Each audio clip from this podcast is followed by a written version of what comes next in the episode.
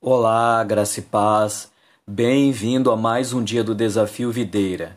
Hoje nós encerramos a leitura do Evangelho de João com a leitura do capítulo 21. O trecho relata a terceira aparição de Jesus aos discípulos enquanto eles estavam reunidos no lago de Tiberíades e Pedro foi pescar com alguns deles. Curiosamente, eles não pescam nada Jesus então aparece e manda que eles joguem a rede do outro lado. E mais uma vez acontece o milagre da pesca maravilhosa.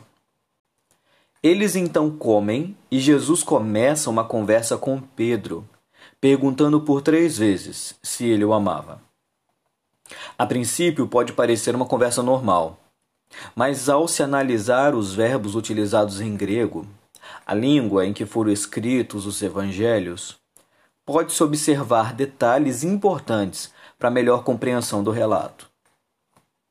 No texto, há o uso de dois verbos com o significado de amar: agapau e filéu. Agapau significa amor sacrificial, que faz algo sem esperar retribuição.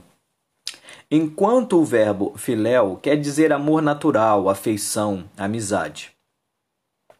O texto apresenta que Jesus, ao se dirigir a Pedro pela primeira vez, faz a pergunta utilizando o verbo agapau. Pedro, porém, responde utilizando o verbo filéu.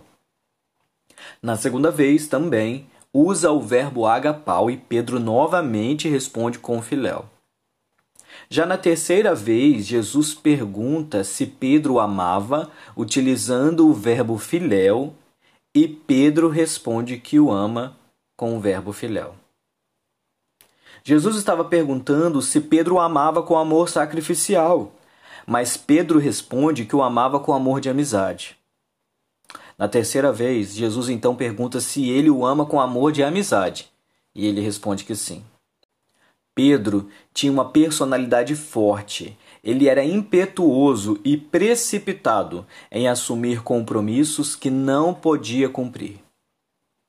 Na última ceia, Pedro disse que daria a vida pelo Senhor, mas quando Jesus foi preso, ele o negou três vezes.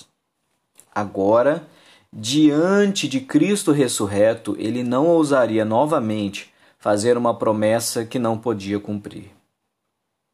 Pedro estava sendo profundamente sincero com o Senhor.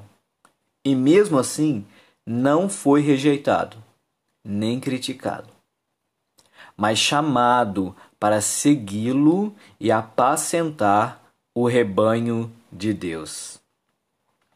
Aqui quem falou foi o pastor Marcelo Alves. Um grande abraço. Deus te abençoe.